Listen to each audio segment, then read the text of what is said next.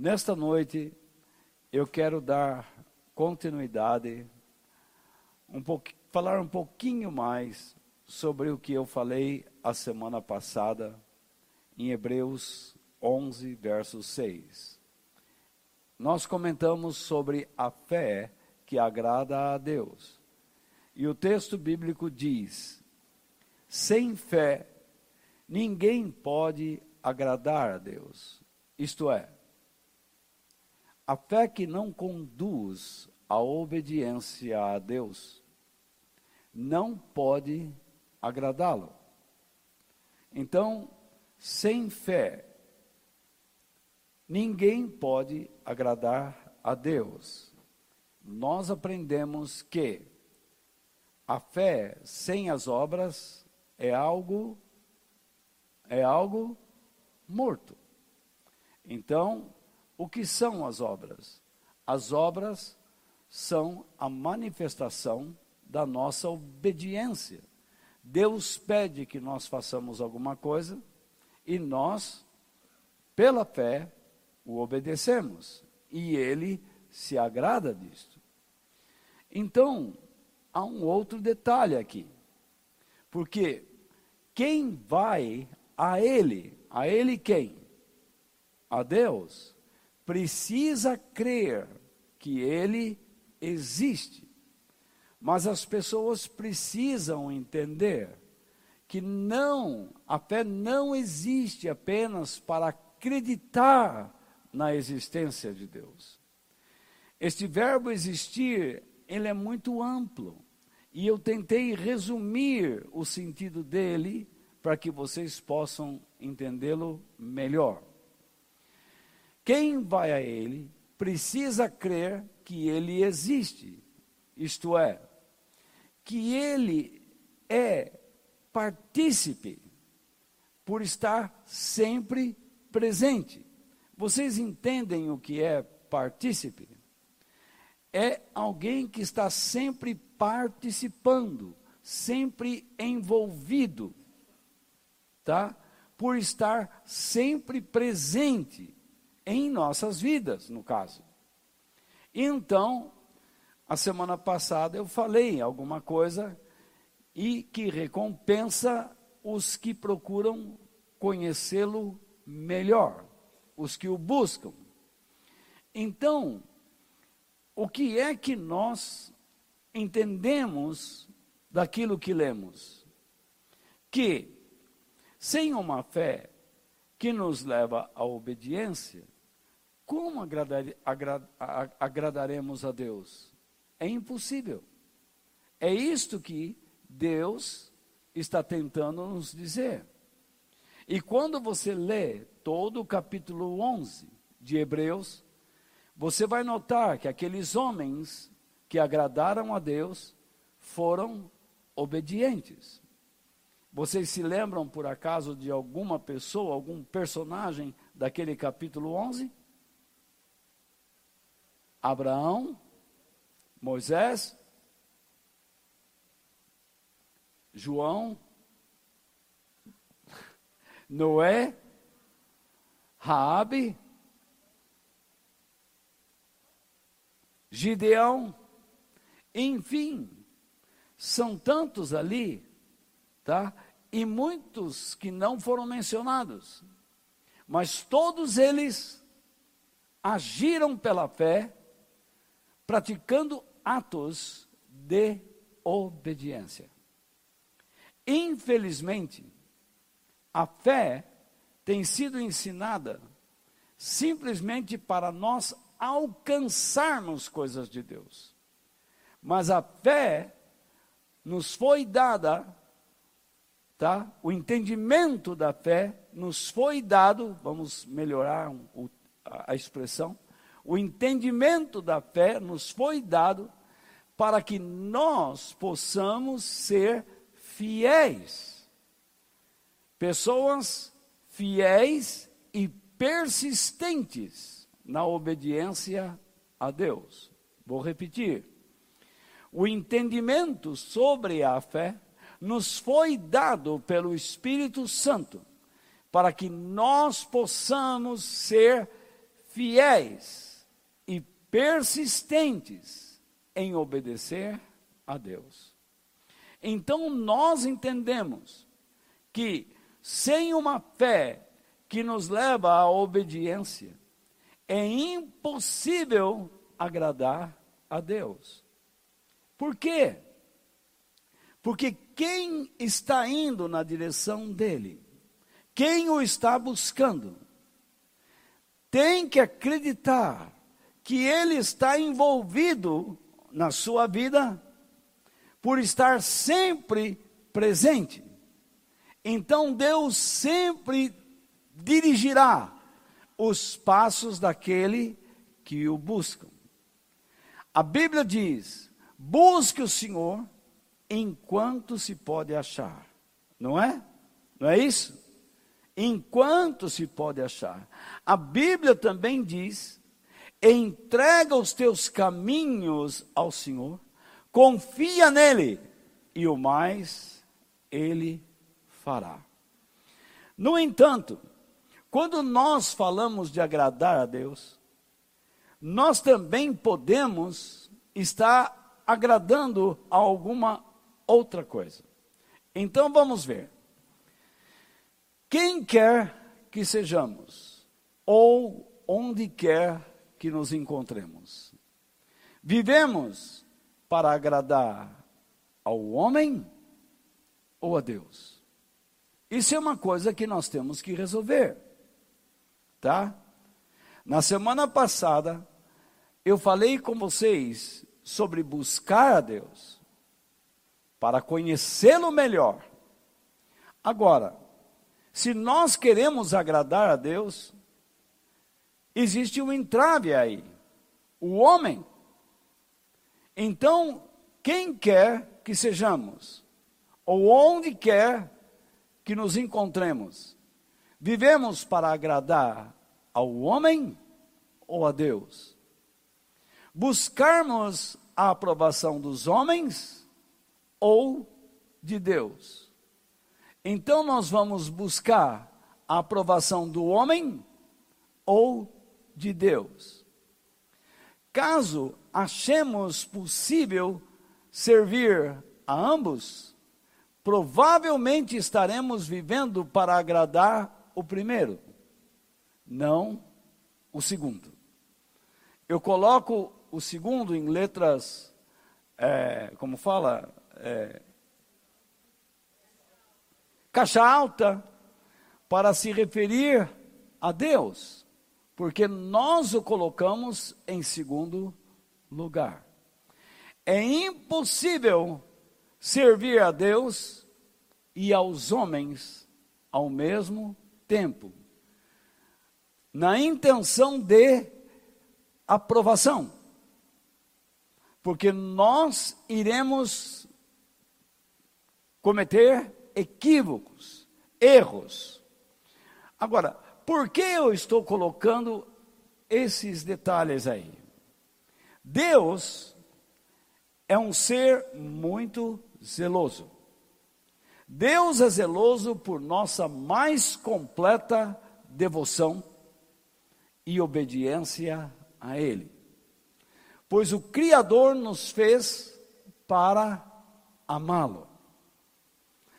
Não é só Deus que deve nos amar, nós também somos chamados para amá-lo. E Ele nos fez assim, Ele nos constituiu assim. Os anjos amam a Deus. Uma terça parte dos anjos que se rebelou contra essa criação, contra esse ato da criação, se transformaram no quê? Em demônios. O querubim que deveria convocar as hostes celestiais para servir e amar a Deus, aquele que está sentado no trono, se rebelou, pensando que poderia ocupar um lugar de tamanho esplendor como nosso Senhor, se transformou no quê? Em Satanás, no diabo. Agora imagine, quando nós somos indiferentes a esse amor a Deus, no que nós nos transformamos? Nós nos transformamos em seres inoperantes, ineficazes. E o que significa inoperância? E o que significa ineficácia? Em relação à palavra de Deus, aos propósitos de Deus, se não adversários também da verdade. Em vez de imitarmos Jesus, nós passamos a imitar aqueles seres que nos céus se rebelaram. Porque a indiferença é pecado, irmãos.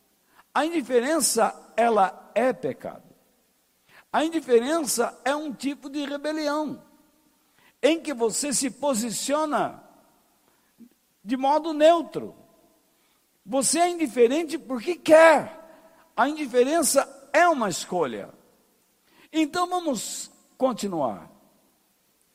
Que nós tenhamos a certeza que todo relacionamento significativo que tivermos competirá, aberta ou sutilmente, para destronar a Deus. É incrível. Quando nós iniciamos um relacionamento, especialmente os jovens, quando começam a namorar, eles vêm desenvolvendo uma vida espiritual. E de repente, quando encontram alguém que poderia dar a ele mais sabor nesse crescimento espiritual, o que nós geralmente notamos é uma queda. A vida espiritual cai. Cai. Quando nós percebemos também no casamento, muitas pessoas, após se casarem, em vez de a casa servir a Deus, parece que o reino de Deus fica para o lado de fora. A mulher não cumpre o seu papel de ajudadora. E o marido não cumpre o seu papel de sacerdote. Não existe em ambos exemplos espirituais para os filhos.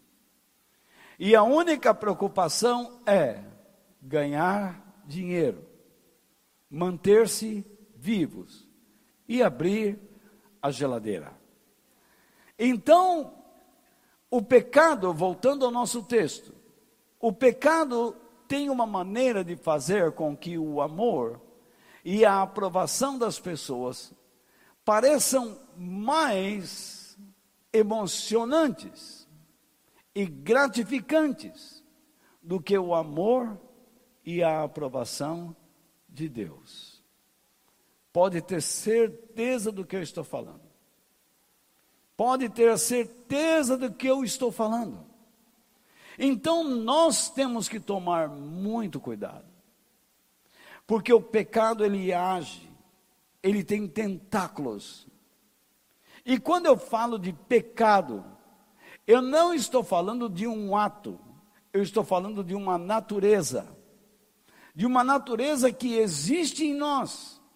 De uma natureza que permeia neste mundo que nós vivemos de uma natureza que contagiou toda a raça humana devido aos erros que Adão e Eva cometeram lá no Éden. Então, muitas vezes, nós estamos mais preocupados em agradar pessoas, em buscar a aprovação delas, do que propriamente de Deus. Porque como nós nos transformamos em pessoas terrenas ao extremo, nós parece que necessitamos de aprovações terrenas, elogios, bajulações. E nós não nos contentamos e sequer procuramos o amor e a aprovação divina. Isso é tão sério, mas muito sério, que Jesus disse o seguinte, em Lucas capítulo 14, versículo 26. Quem quiser me acompanhar, não pode, repare bem, não pode ser meu seguidor se ele coloca uma condição aí. Ele coloca uma condição muito séria. Uma pessoa não pode ser meu seguidor se não me amar mais do que ama o seu pai, a sua mãe, a sua esposa, os seus filhos, os seus irmãos, as suas irmãs e até a si mesmo. Veja que profundidade isso está aí. Por que Adão se submeteu ao conselho de Eva? Aí está a resposta. Ele deixou de seguir a palavra de Deus, ele deixou de seguir a inspiração de Deus para seguir o conselho de sua esposa. Mas por que Eva pecou? Se Satanás não era esposo, não era amigo, aí está a resposta. Ela pecou porque amou mais a si mesma do que a Deus. Ela queria ter algo que Deus a proibiu de possuir. Ela quis, ela desejou o que? O conhecimento do bem e do mal. Ela não se contentou com tamanha inteligência que Deus lhe havia dado. Ela não se contentou, ela não se alegrou, ela não se sentiu feliz por ser uma pessoa dotada de uma inteligência maravilhosa, de um conhecimento maravilhoso, de ter toda aquela riqueza, toda aquela provisão, mas ela quis alguma coisa que a faria comandar, dirigir seus próprios passos. Ela cometeu o mesmo erro que aquele querubim cometeu nos céus. Ela tentou ser igual a Deus. E como eu disse domingo, o pecado, a mentira, age muito rápido. Uma vez que uma pessoa se propõe a mentir, ela age rápido. Ela mente e engana os outros e destrói os outros. Ela traz a destruição. Ela diz ser a verdade. Ela diz estar trazendo a luz, mas tudo que ela traz depois, ela traz a destruição porque aquele que mente continuará mentindo, porque a sua vida se tornou uma mentira. Se tornou uma mentira e ela trará a destruição. Então, olhe bem para este texto. Ninguém pode ser seguidor de Cristo se não amá-lo mais. E então Jesus dá uma classificação, ele descreve. Ele fala sobre pai, mãe, esposa, filhos, irmãos, irmãs e até a si mesmo. Que vozes nós estamos ouvindo que pode destruir nossa fé? Que vozes nós estamos ouvindo que tenta nos afastar da cruz. Estas vozes podem vir de um pai, de uma mãe, de uma esposa, de filhos, de irmãos, e esta voz pode vir do nosso interior, dos nossos desejos, dos nossos anseios ou interesses pessoais, para não dizer do orgulho e do egoísmo. Se existiu alguém que entendeu bem estas palavras, foi o apóstolo Paulo. E ele diz o seguinte, em Gálatas capítulo 1, versículo 10, ele diz o seguinte: preste atenção agora no que ele diz. Por acaso eu procuro a aprovação das pessoas? Por acaso eu vivo procurando a aprovação das pessoas? Não. O que eu quero é a aprovação de Deus.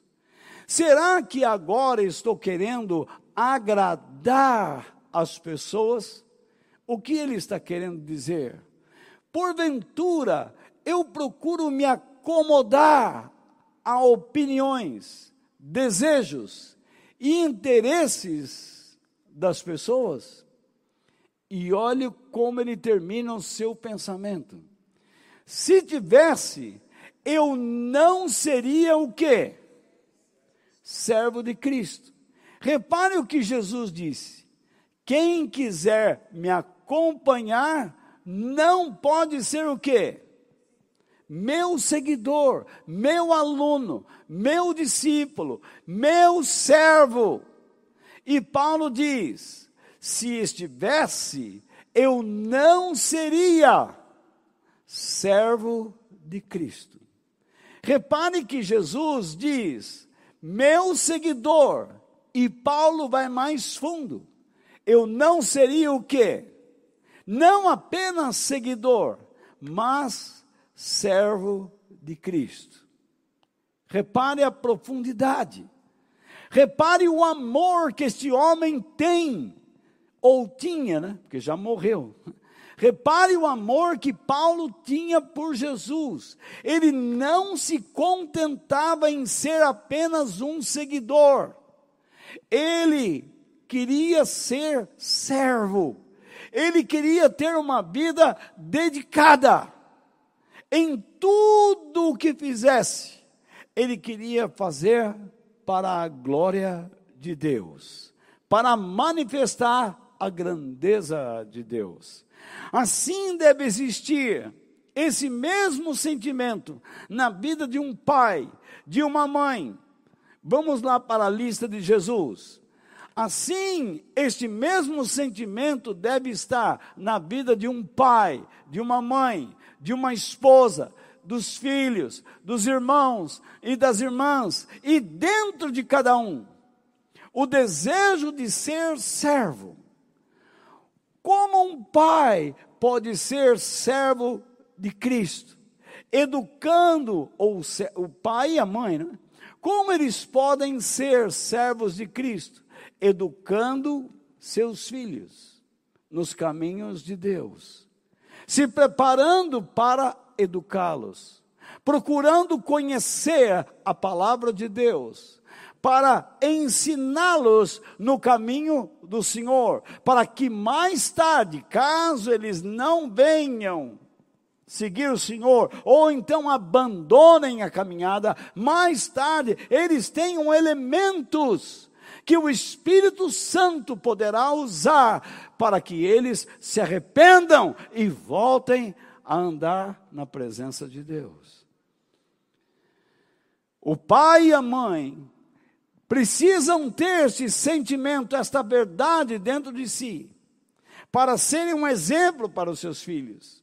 Porque não adianta nada um pai e uma mãe cobrar de seus filhos uma vida honesta, quando seus filhos enxergam na vida de seus pais desonestidade, desinteresse, indiferença. Como um pai e uma mãe ensinará seus filhos a serem generosos? Se eles veem na vida de seus pais egoísmo, mesquinhez, avareza, ódio, rancor, mágoas, é impossível. Então, muitos filhos estão sendo afetados pelo inferno, mesmo vivendo em casa de cristãos, porque eles não encontram exemplo familiar, eles não encontram na vida de seus pais exemplos de fé. Eu sei que existem falhas, é impossível não falhar, porém, os filhos não veem na vida de seus pais humildade. Não veem na vida de seus pais a confissão de seus erros. Não veem na vida de seus pais a ausência do orgulho, do egoísmo. A única coisa que eles veem são interesses pessoais. E isso deve abranger toda a família, irmãos, irmãs, e a alma. Então, meus irmãos, aí está o exemplo de Paulo. Ele não procura a aprovação de pessoas, ele não procura aprovar a si próprio. Isto é, ele não anda atrás de uma autojustificação, mas ele procura a aprovação de Deus. Mas eu faço uma pergunta: onde você e como você pode encontrar a aprovação de Deus? Quando nós conversamos com cada cristão e indagamos sobre as suas posições, eles dizem sempre que estão certos. Então fica difícil conversar com essas pessoas. Porque eles dizem assim: não, mas eu amo a Deus. Como é que nós podemos descobrir se amamos mesmo a Deus ou não? Através da obediência. A obediência produz o que? Frutos. E pelos frutos, nós conhecemos se a pessoa é de Deus ou não. Então, vamos seguir no nosso pensamento. Para muitos, a linha divisória que limita a aprovação do único, ouve Israel, o Senhor nosso Deus, o seu Deus, é o único Senhor. Ele é o único. Para muitos, a linha divisória que limita a aprovação do único e a dos outros é difícil de perceber. É muito tênue. Nós vivemos para expressar o que? A glória de Deus em tudo o que fazemos.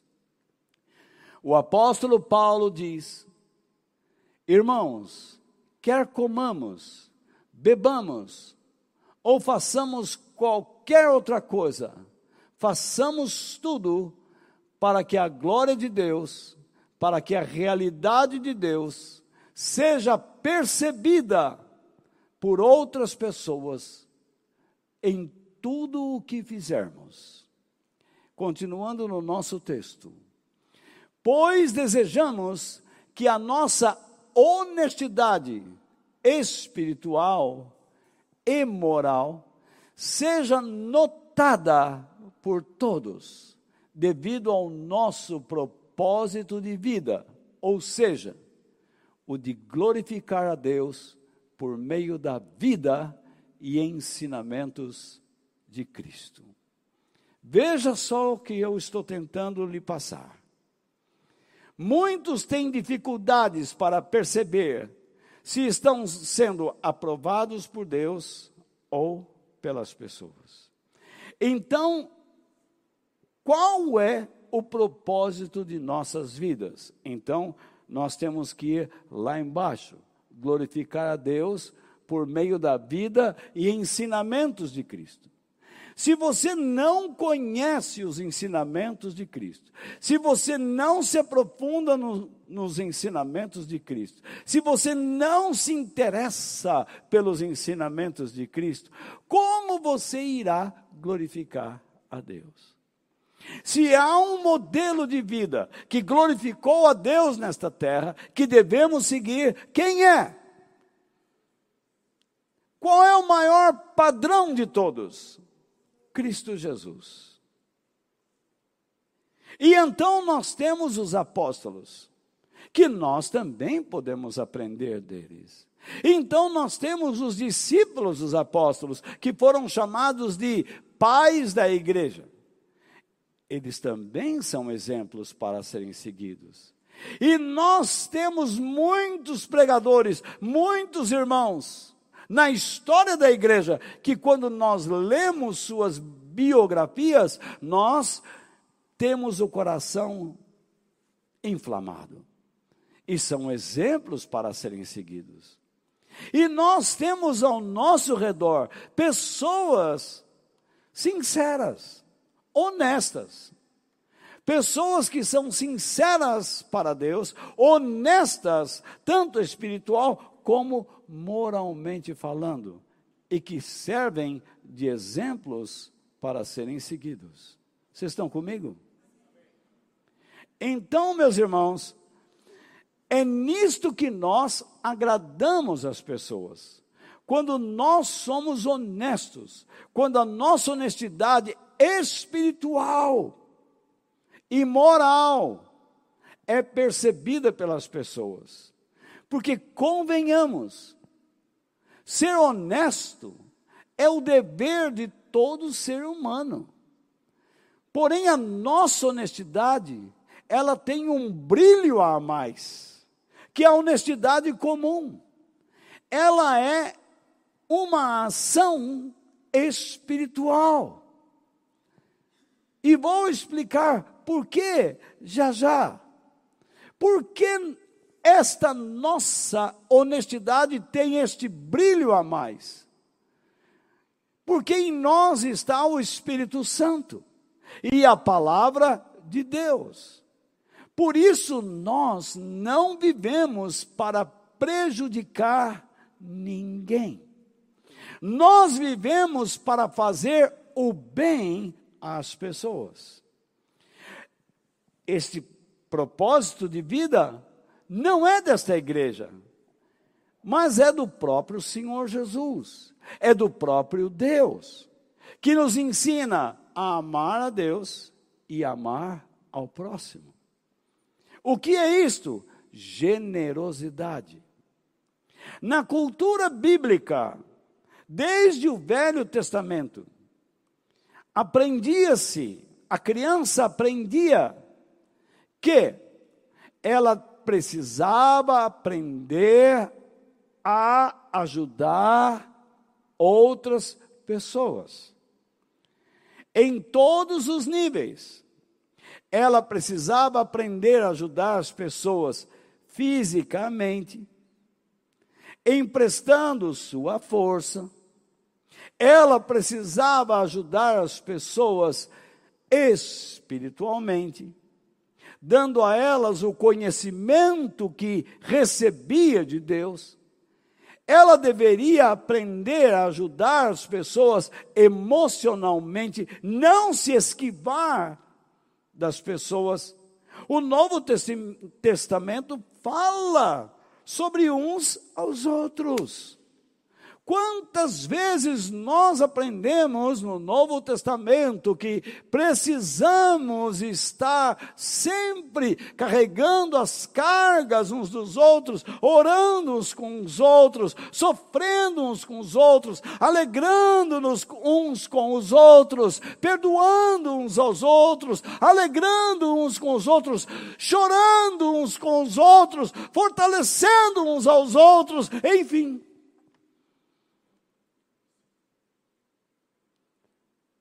O Velho Testamento não acabou. O Velho Testamento segue suas páginas no Novo. O que acabou são leis cerimoniais que tipificavam a pessoa de Jesus. Estas leis acabaram. Mas a generosidade não acabou. O amor não acabou. A caridade não acabou. Então, nós somos chamados para fazermos o bem às pessoas. E o que é o bem?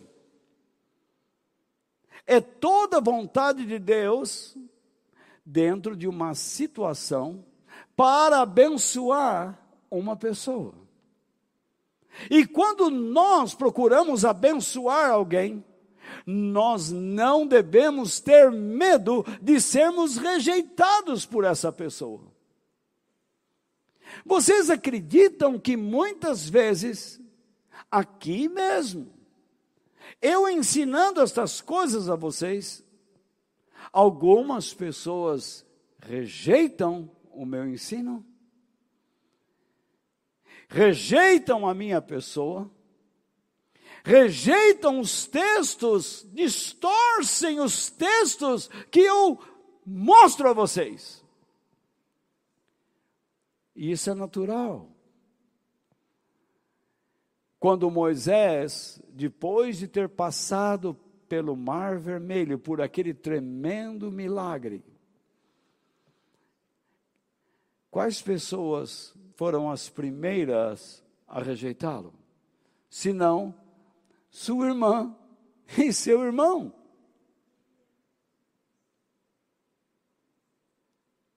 Aquela que deveria estar dando força a ele, e aquele que deveria ser sua voz.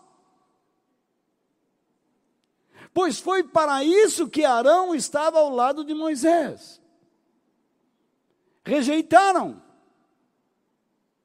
E no que eles se transformaram? em pessoas doentes.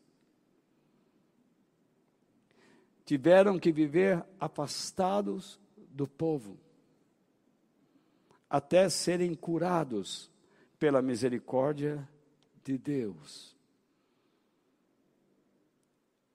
É assim que os rebeldes têm que ser tratados. Eles têm que ser separados e tratados para serem curados. Todas as suas funções devem lhe ser retiradas, até que eles provem que estão sarados. Do contrário, eles vão seguir um caminho pelo mundo.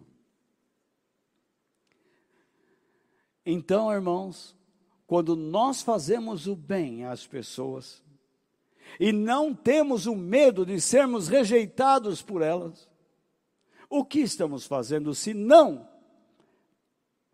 lhes dar a graça divina, assim como o Senhor nos deu, para salvá-los de um mundo, como eu disse domingo, mergulhado na escuridão. Isto é, salvá-los da desordem espiritual e moral. Desordem esta que está destruindo aos poucos a sociedade. Talvez você tenha, os mais antigos se lembram disso, gostavam demais da geladeira. E iam percebendo a ferrugem. E a ferrugem ia corroendo, corroendo, corroendo. Alguém aqui se lembra daquelas geladeiras da marca Climax? Frigidaire. Elas não eram frost free. E a água ia penetrando na porta e nas laterais. Aí você olhava assim, aqueles pontos meio amarronzados começavam a brotar. E precisava levar a geladeira para arrumar onde? No funileiro.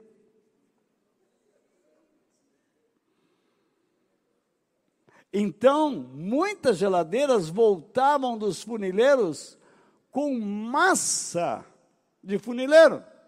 Não demorava três, quatro meses, a ferrugem já estava no meio da geladeira.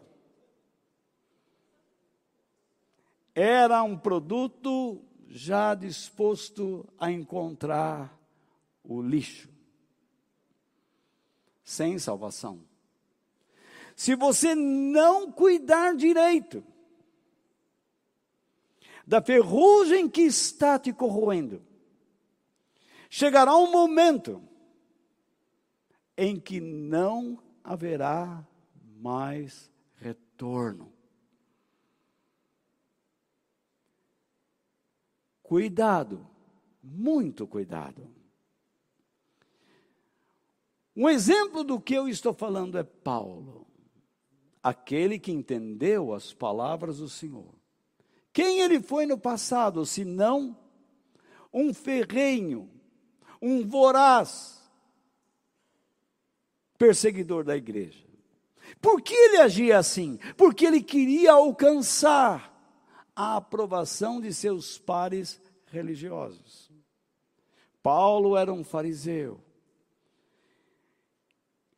Nós nos acostumamos a usar o termo fariseu para designar pessoas más, mas isso não é verdade o fariseu era uma pessoa que queria amar a Deus a todo custo, mas sem entendimento abrangente da verdade.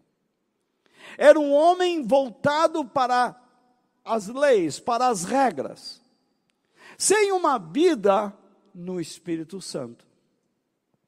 Assim são aqueles que estudam a Bíblia, conhecem o grego, o hebraico e todas as línguas e livros, mas não se envolvem com o Espírito de Deus. Eles se tornam árbitros, donos da verdade. São pessoas que não ouvem ninguém são mestres de si mesmos. E então o que acontece? Eles não conduzem as pessoas a um nível de maior profundidade de relacionamento com Deus. São rasos, na verdade. Têm um conhecimento, mas este conhecimento não lhes traz o que? Vida.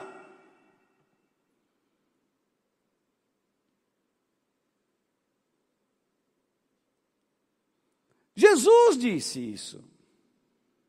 Este povo conhece as Escrituras, mas nega a Deus onde? Nega o poder de Deus. Eles têm a Bíblia em seu, frente aos seus olhos, mas não desfrutam do poder de Deus. O poder de Deus não os desconstrói. E se o poder de Deus não os destrói, como a Bíblia irá construir algo novo? É impossível.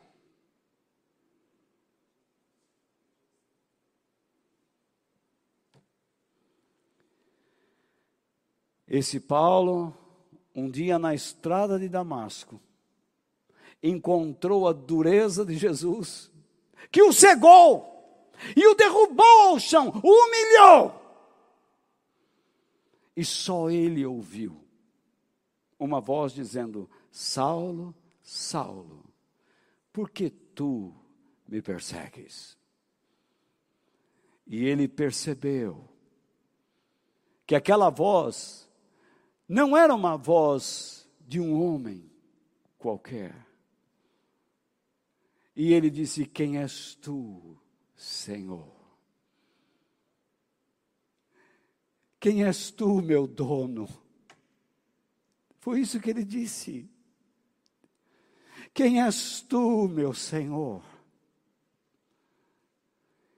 Ele pediu explicações, logo de cara.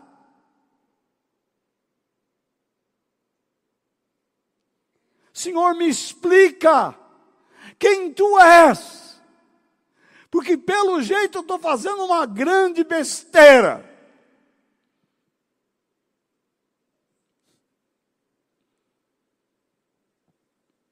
E então, ele foi levado para Damasco. E veio um homem de Deus chamado Ananias, que orou por ele, e as escamas de seus olhos caíram. E então isso me leva a refletir algo. Se eu preciso ter uma fé que agrade a Deus, isso significa que ela necessita estar se desenvolvendo para um nível da perfeição. E o seu modelo é Cristo Jesus. Portanto, a minha fé não é perfeita, pois a sua perfeição ou o nível de maturidade da mesma só é demonstrado pela minha cooperação e obediência àquele que sempre está.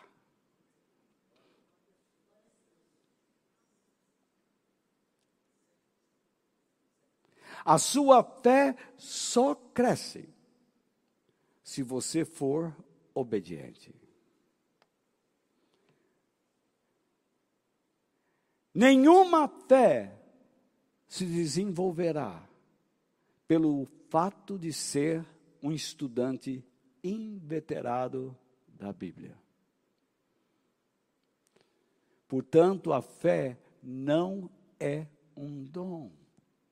Se ela fosse um dom, você não teria problemas nenhum em obedecer. Porque obedecer e fidelidade, que são sinônimos da fé, seria fácil.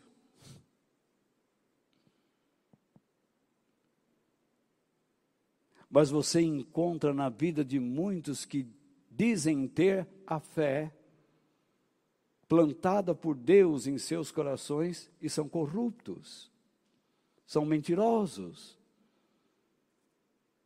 sem nenhuma paixão verdadeira por Deus, indiferentes àquilo que Deus espera ou esperava de suas vidas. Já cansei vocês? Espero que esteja interessante. Vocês me aprovam? Então, nós temos que tomar certos cuidados. Eu creio que Deus existe e participa plenamente da minha vida? Essa é a questão. Até que ponto Deus está participando da minha vida? As decisões que eu estou que eu estou tomando me levam a obedecê-lo ou só me leva a me distrair?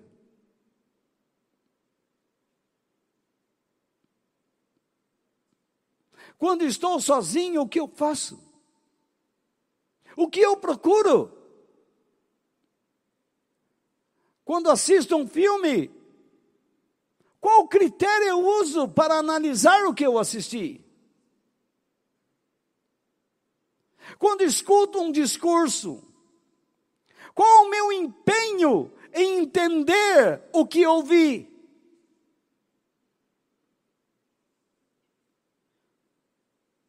Senhor, onde tu estás nessa voz. Senhor, onde tu estás nesse filme? Senhor, onde tu estás naquilo que pretendo fazer? Senhor, onde tu estás? Qual é a tua participação nesta minha decisão? Por isso, sem fé, ninguém pode agradar a Deus, porque quem vai a Ele precisa crer que Ele existe, isto é, que Ele é partícipe e sempre está. Então, cuidado com o Deus da boa aparência. Você sabia que falsos mestres estavam ingressando naquela igreja e estavam ensinando o quê? Que eles precisavam fazer alguma coisa para não serem rejeitados e hostilizados pelos outros religiosos.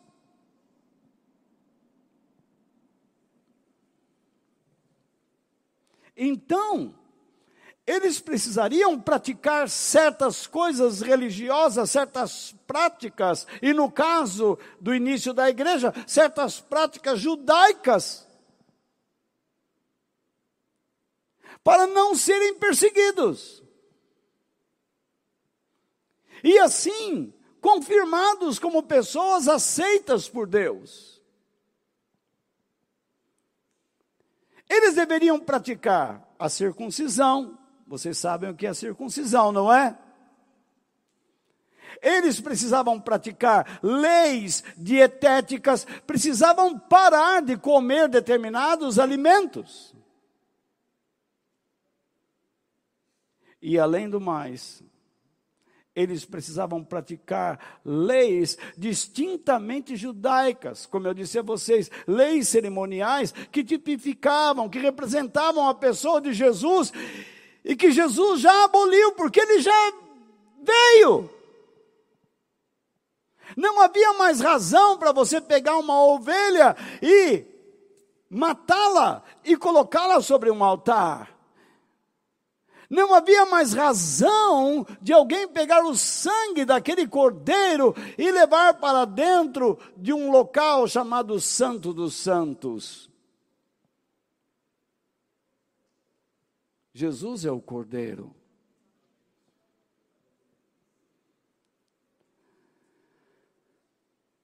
Mas qual era a intenção daqueles homens? Receber o louvor dos líderes religiosos que os comandavam. Lembra que eu falei sobre a influência do mundo tenebroso? Domingo? Eles eram mundanos, instrumentos de Satanás.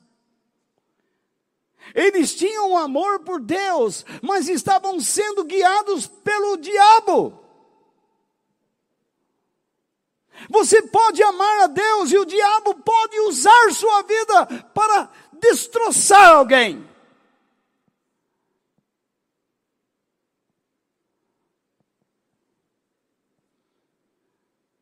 Você pode amar a Deus e num momento de segundos de descuido, o diabo insere uma mentira na sua vida e o derruba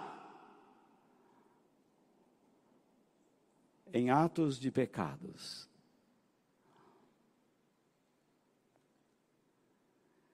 O que aqueles homens queriam era o reconhecimento, o louvor, os aplausos de seus líderes religiosos, que poderiam dizer a eles: parabéns, vocês conseguiram fazer com que aqueles tais cristãos voltassem ao judaísmo, às velhas práticas.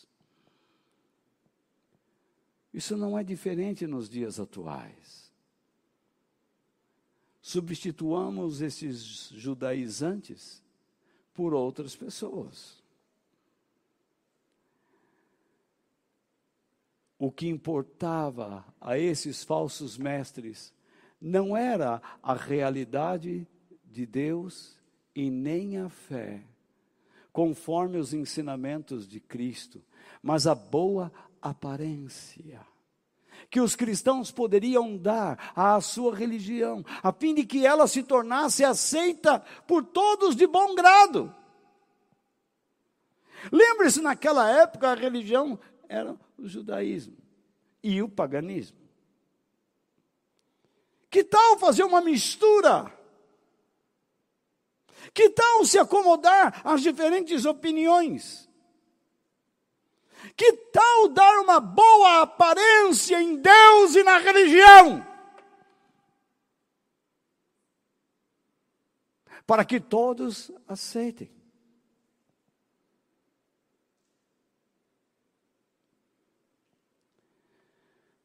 De bom grado. Eles estavam enganados, pois demonstravam um verdadeiro desconhecimento do caminho divino para salvar o homem da desordem espiritual e moral. Depois, se vocês tiverem coragem, amanhã, não hoje, porque hoje vocês já estão quase capengando de sono, porque não é fácil chegar numa terça-feira aqui e ouvir um cara que não para de falar em coisas teológicas. Mas lembre-se, tudo que eu estou dizendo aqui pode levá-lo à vida, à bênção de Deus.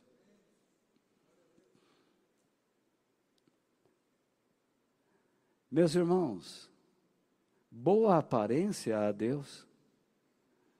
É isso que nós estamos tentando dar a, ao cristianismo, a Jesus uma roupa diferente, uma cor diferente, para que o cristianismo seja aceito pelas pessoas.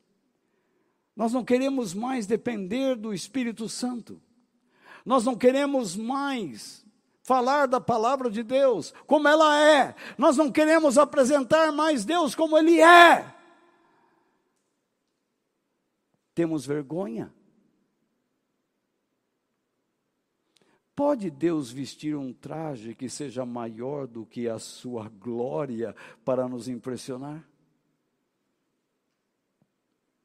Se você não enxerga a glória de Deus, é lógico que você precisa de outras cores. É lógico que você precisa de um Deus vestido com outros trajes. Mas, na verdade, nós é que devemos nos apresentar a Ele com vestes adequadas. Sim, vestes espirituais e morais, provenientes de uma verdadeira conversão, de uma verdadeira mudança no nosso modo de pensar e viver. É o que Jesus pregou: arrependimento.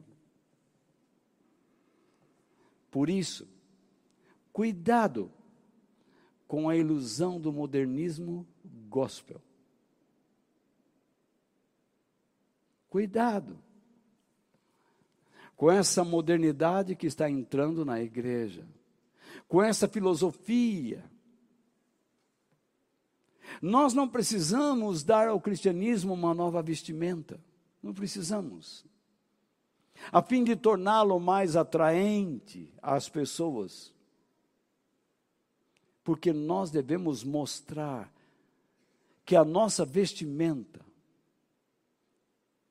tem as cores, ou melhor, que a nossa vestimenta é produto da ação de Deus, que nos vestiu com uma roupagem em Cristo Jesus e nos fez novas criaturas.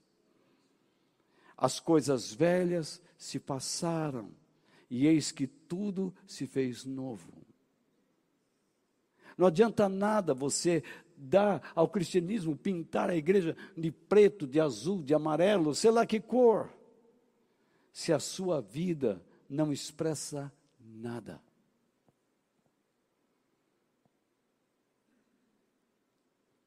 Não adianta nada dar uma nova coloração as palavras à nossa religião, ao cristianismo. Porque as cores que devem estar estampadas no nosso coração é o branco da pureza.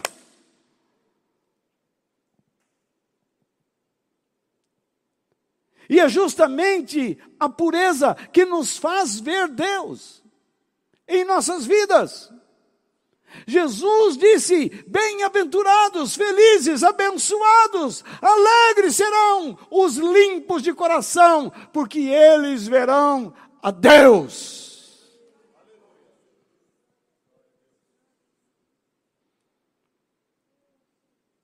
A alegria do cristianismo não é uma reunião transformada em um show cheio de alegrias, de danças, de cantorias, de sons.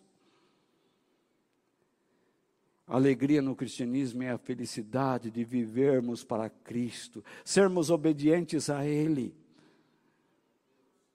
tanto nas dificuldades como nos bons momentos, como ensinou Paulo. Eu aprendi a viver contente em qualquer situação, quando tenho muito, quando tenho pouco, quando não tenho nada, porque eu posso todas as coisas naquele que me fortalece. A fé que agrada a Deus é aquela que nos leva a confessar que somos apenas potes ou vasos de barro mas que expõe ao mundo o tesouro espiritual que está lá dentro, que é o poder supremo do nosso Deus, o Criador, o Eterno. Nós somos vasos de barro que carregam tesouro, um tesouro espiritual, o poder supremo de Deus.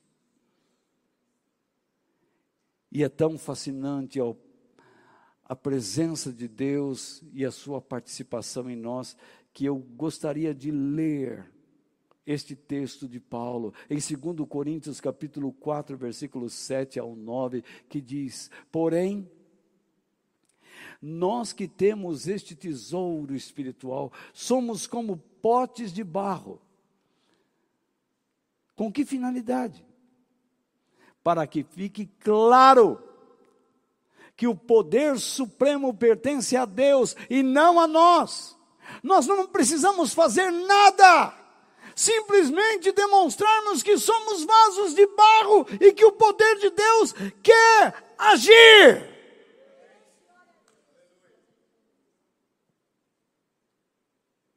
Ficamos inventando danças e musicais igrejas toda hora com eventos, gastamos fortunas. Há certos cantores que não vêm à nossa igreja porque nós não temos um equipamento adequado a eles.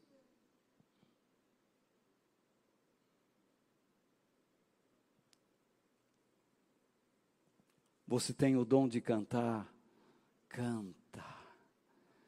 Você tem o dom para ensinar, ensina. Você tem o dom para cuidar de pessoas, cuida.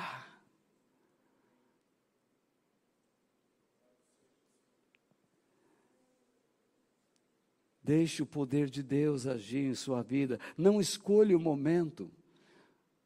Talvez você esteja muito triste agora e diz: Ah, não, agora não estou com cabeça. Você tem sim, porque o cabeça da sua vida é Cristo.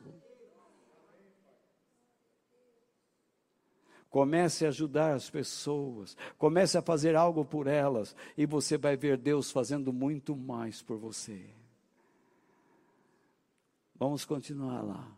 Verso 8. Olha só. Muitas vezes ficamos o quê?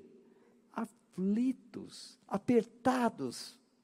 Mas, por causa do partícipe e daquele que sempre está, não somos derrotados. Algumas vezes ficamos em dúvida, mas por causa daquele que participa de nossas vidas e que sempre está, nunca ficamos desesperados.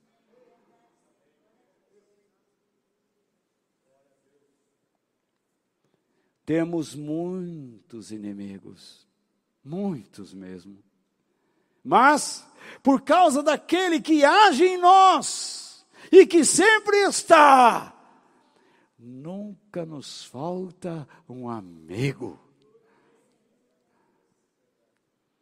Às vezes somos gravemente feridos, abatidos, caídos, tombados, mas por causa daquele que age em nós e que está sempre presente, não somos destruídos.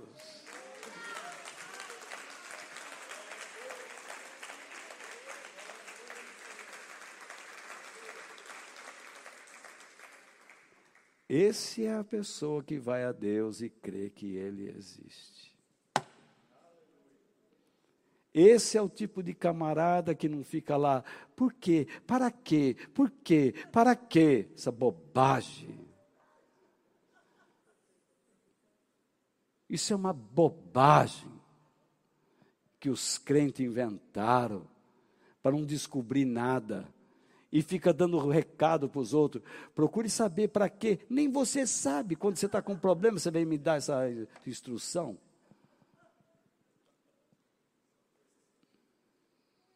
Cara de pau. Na verdade, o que nós precisamos buscar é conhecer a Deus.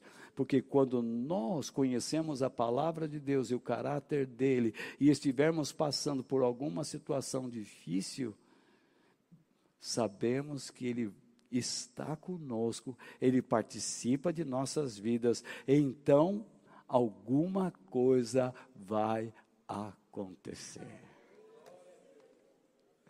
Iuhu! Não é assim? Na minha terra é assim.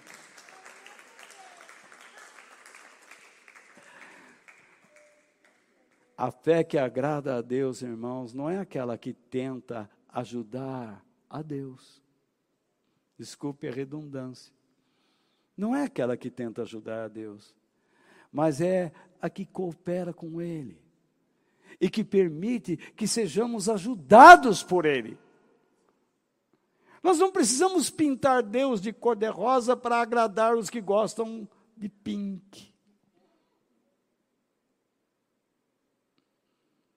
Nós não precisamos mudar a nossa maneira de cantar, mudar a poesia, para agradar aqueles que gostam de uma música extremamente mundana.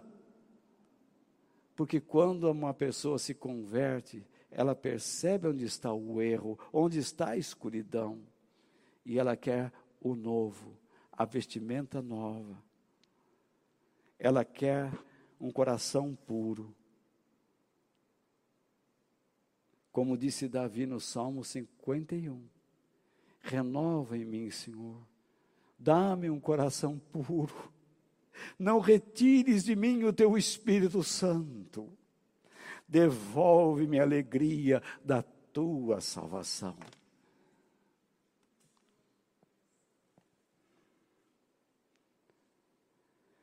E quando somos ajudados por Deus, ajudamos os outros na mesma medida que somos ajudados, com a mesma ajuda que recebemos.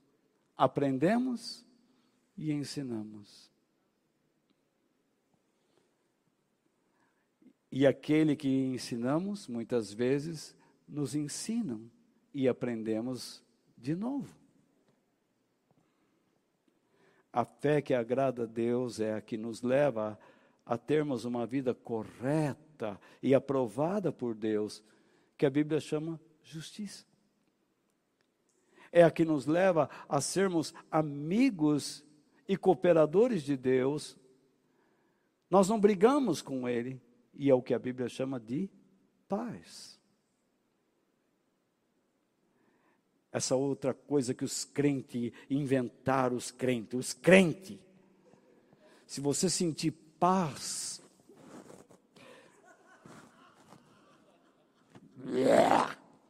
Se você sentir paz, siga em frente.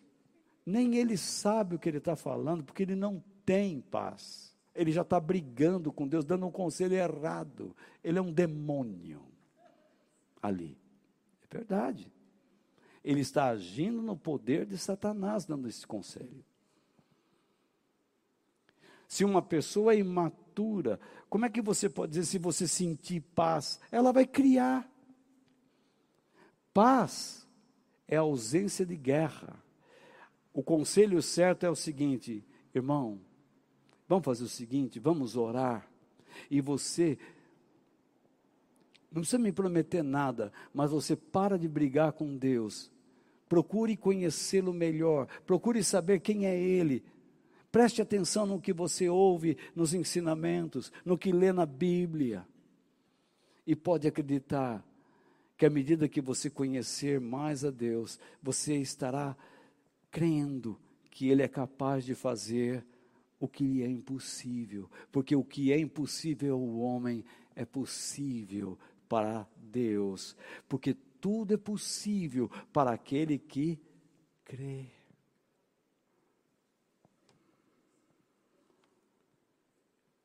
Fé em Deus, fé que agrada a Deus, nos leva a uma vida de alegria, de sermos habitados pelo Espírito que nos ensina a sermos dedicados a Ele que é o que significa Espírito Santo. Tem muita gente que diz assim: Eu quero mais do teu Espírito Santo. Você entende o que você está pedindo? O Espírito da santidade, o Espírito que nos leva a sermos dedicados ao serviço de Deus, para agradarmos, é o Espírito que nos leva à obediência. Tem gente que jejua, vai no monte e me dá o Espírito, me dá o Espírito, mas continua desobediente, não recebeu nada saem de lá falando em línguas, pulando, se alegrando, nas reuniões dos shows evangélicos, gospel, pulam, cantam, uh, uh, uh, e são desobedientes em todo o tempo, são é, cheios de luxúria, superficialidade, sensualidade, vão lá no Facebook e mostram.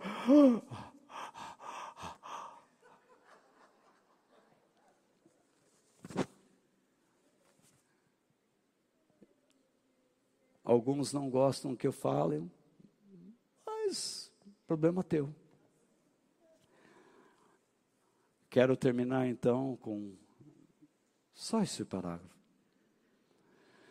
Portanto, a fé que agrada a Deus é aquela que, em todas as situações, nos faz apresentarmos diante dEle e tê-lo como nosso Deus porque cremos na sua existência, isto é, na sua realidade e participação constante em nossas vidas, a fim de que obedeçamos, o obedeçamos, a fim de que obedeçamos antes a Ele do que aos homens. Que Deus nos abençoe. Amém.